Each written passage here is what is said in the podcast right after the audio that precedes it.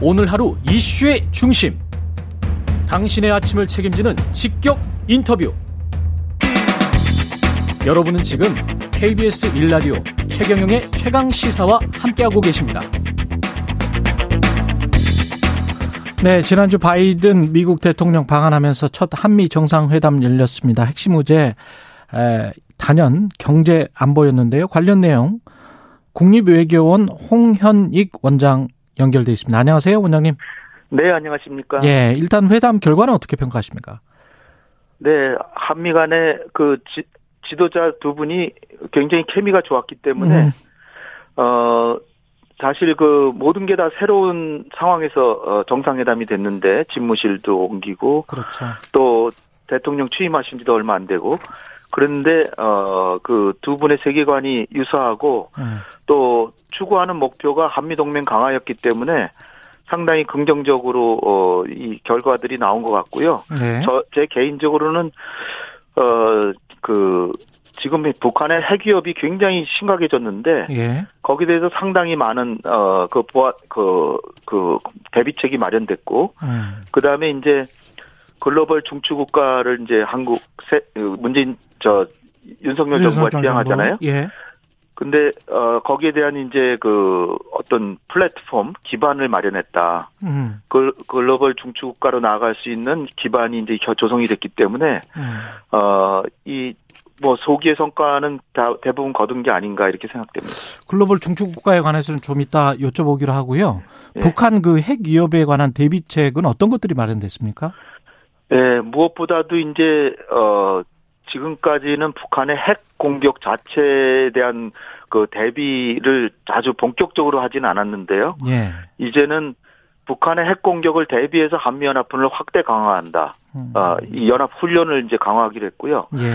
그 다음에 이제 확장 억제 전략 협의체, 이게 이제 2018년 1월에 그 당시는 이제 남북 관계가 좋았으니까 이게 그 확장 억제 이 핵 대비 체제를 그 차관급 회담을 중단했거든요. 예. 근데 이걸 재가동하기로 했고, 그 다음에 이제 전략 자산을 필요시에 적시에 그 전개한다. 이게 이제 북한이 제일 이제 두려워하는 거죠. 그리고 이제 더 추가적으로 확장 억지를 할 수 있는 방안에 대해서 계속적으로 논의한다. 이렇게 돼 있는데, 물론 아직까지는 뭐 전술핵 재배치나 여기까지 가지는 않았지만 그 이전에 할 수 있는 대부분의 조치들을 다 이제 강구를 해서 북한이 사실 지금 전술핵을 총체적으로 각종 전술핵을 개발한 데다가 이거를 전쟁 억지뿐 아니라 국익이 훼손되면 사용할 수도 있다 계속 그러고 있기 때문에 우리가 핵 위협에 대해서 굉장히 노출돼 있었거든요. 예. 그런데 여기에 대해서 핵은 핵으로 막겠다라는 거를 미국 정상이 확실히 다짐했기 때문에 상당히 국가 안보가 강화됐다. 저는 그 점이 제일 훌륭하다고 봅니다. 근데 뉴욕타임즈의 그 첫 문장, 지금 예. 한미 정상회담 끝나고 오늘 아침에 나온 신문을 보니까 Love letter is out. 밀리터리 엑서사이즈 is back. 네. 예. 그러니까 러블레터는 가고. 북한에다. 예. 그리고 이제 그거는 이제 트럼프 대통령이 북한에 딱 시종일관 보냈던 어떤 메시지를 의미하는 것이고, 군사훈련이 돌아왔다라는 거는, 이게 좋은 걸까요? 한국과 북한의 긴장이, 물론 이제 북한 탓이긴 하지만, 북한이 계속 저렇게 있는 상황에서 긴장이 고조되고 있고, 특히, 오바마 행정부가 보여왔던 전략적 인내, 사실상 네. 손 놓는 것, 예, 그러면서 그냥 제재를 계속하는 것, 이걸로 지금 바이든 행정부가 포스처를 취한 게 아니냐, 그런 포지셔닝을 취한 게 아니냐, 그런 예. 이야기가 나오고 있더라고요. 이 좋고 나쁘고로 평가할 게 아니고요. 예, 불가피했다라고 전 봅니다. 불가피했다. 왜냐하면 예. 지금. 사실 저도 문재인 정부 시대 때 여러 차례 계속해서 저는 이 북미 간의 대화 재개를 바랬고요. 예. 그걸 위해서 종전선언도 해야 된다라고 생각을 했고 그렇게 했습니다. 그런데 북한의 태도가 금년도에 들어서서는 완전히 뭐 16차례 각종 미사일 계속 발사하고 있고요. 네. 이제 말씀드렸다시피 핵 독트린 자체가 핵을 쓰겠다는 거예요. 푸틴만 쓰겠다는 게 아니라 김정은도 쓰겠다는 거기 때문에 여기에 대해서 그 미국이 물론 좀 더 대화의 문을 열어놓고 이를테면 트럼프가 그 싱가포르에서 약속했던 거 그거를 좀 더 직접적으로 이행하는 모습을 보이면 북한도 더 대화에 나올 가능성은 커진다고 보는데, 근데 지금 김정은의 태도는 전혀 대화를 무시하고 계속해서 5개월 이상 이렇게 계속해서 도발하고 있고, 지금 한 핵실험도 요번에 안 했지만 조만간에 저는 하지 않을까 생각하는데요. 그러니까 대화의 문을 지금 열어놨잖아요. 열어놨지만 크게 열어놓진 않았죠. 그 이유는 대화의 문을 크게 열어놔도 북한이 나올 가능성이 거의 없기 때문이 아닌가 이렇게 생각이 됩니다. 그런데 제가 생각하기에는 이제 북한도 지금 눈치를 보고 있는데 조만간에 이제 왜냐하면 요번에 우주 방공 기지 전략 사령탑도 갔기 때문에 만약에 북한이 이번에 도발을 했다 그러면 아마 더 한미 연합태세는 더 강해졌을 겁니다. 그러니까 김정은도 눈치 보다가 저는 도발을 안 했다라고 보는데 내가 볼 때는 기회를 틈타서 또다시 도발하리라고 저는 충분히 생각하고 있습니다.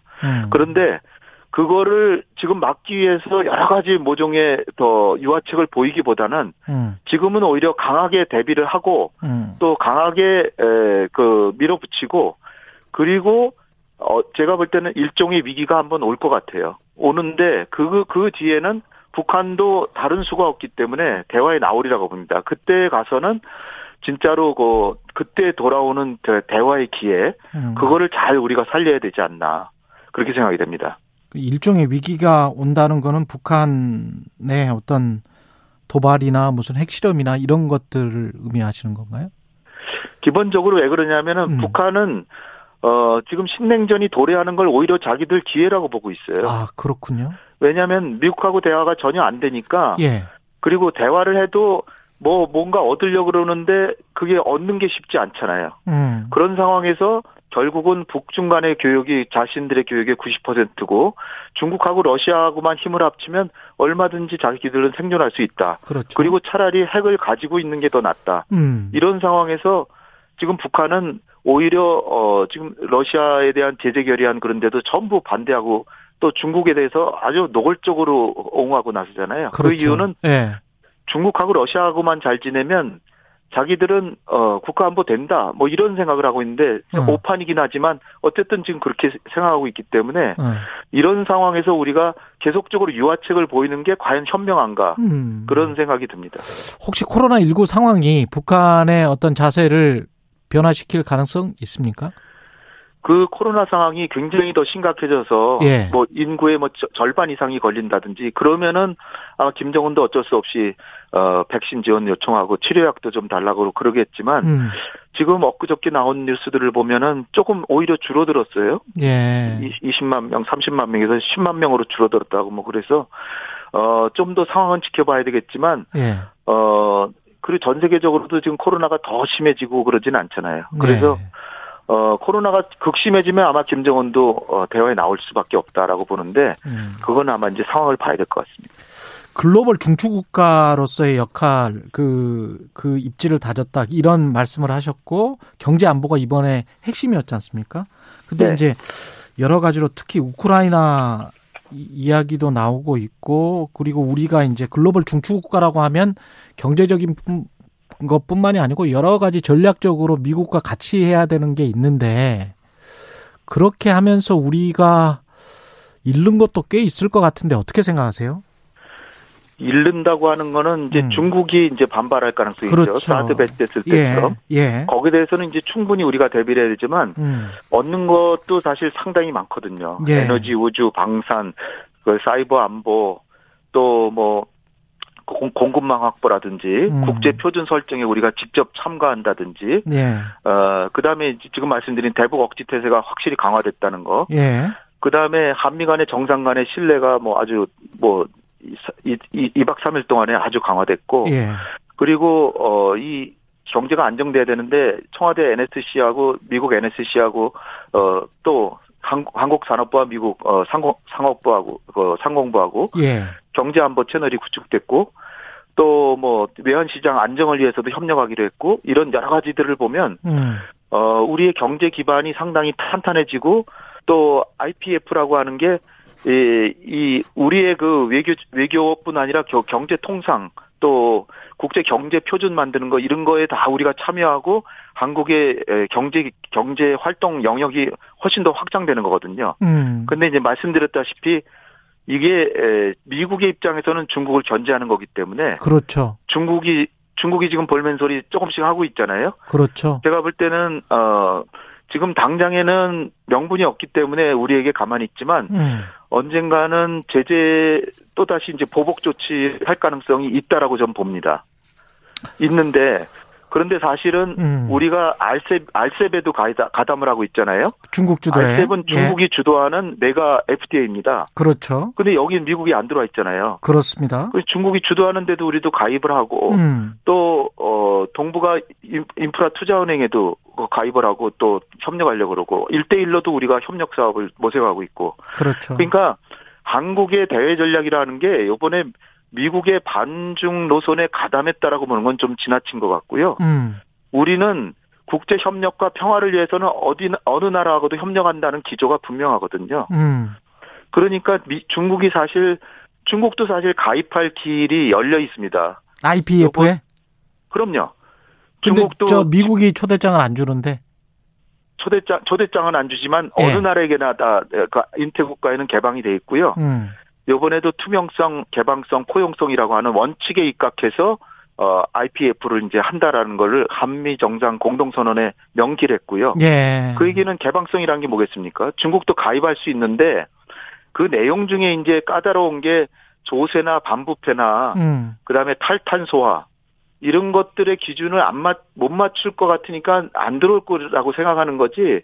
중국도 여기에 기준에 맞춰서 들어오면 자기들도 그 어떤 통상과 경제 활동의 기반을 넓힐 수 있는 거거든요. 근데 이제 기준에 못 맞추니까 이런 건데 또 이 조항들이 한 너댓 개가 되는데 여기에 또 부분별로 가입도 할 수 있습니다.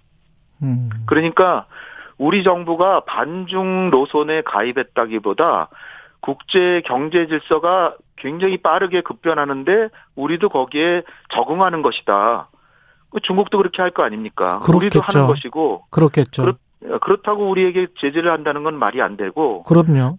예, 그리고 또 이런 측면이 있습니다. 만약에 이번에 IPF를 우리가 참여를 안 하면 중국으로 또 뭐 보복은 안 당하겠죠. 그러나 IPF를 가담을 안 하면 우리가 제일 첨단으로 세계를 선두를 달리고 있는 반도체라든지 그다음에 배터리라든지 또 뭐 이런 그 인공지능 이런 거에 있어서 우리는 완전히 배제되는 거예요. 그 말씀도 맞고. 우리가 배제되는 거니까 우리는 여기에 가담하고 중국도 뭔가 이니셔티브를 취하면 우리도 거기 또 참여하겠다. 이런 식으로 대응해야지. 고민스럽습니다. 중국이 두려워서 뭐는 못하고 뭐는 못한다. 이런 식으로 하면. 국립외교원 홍현익 원장이었습니다. 고맙습니다.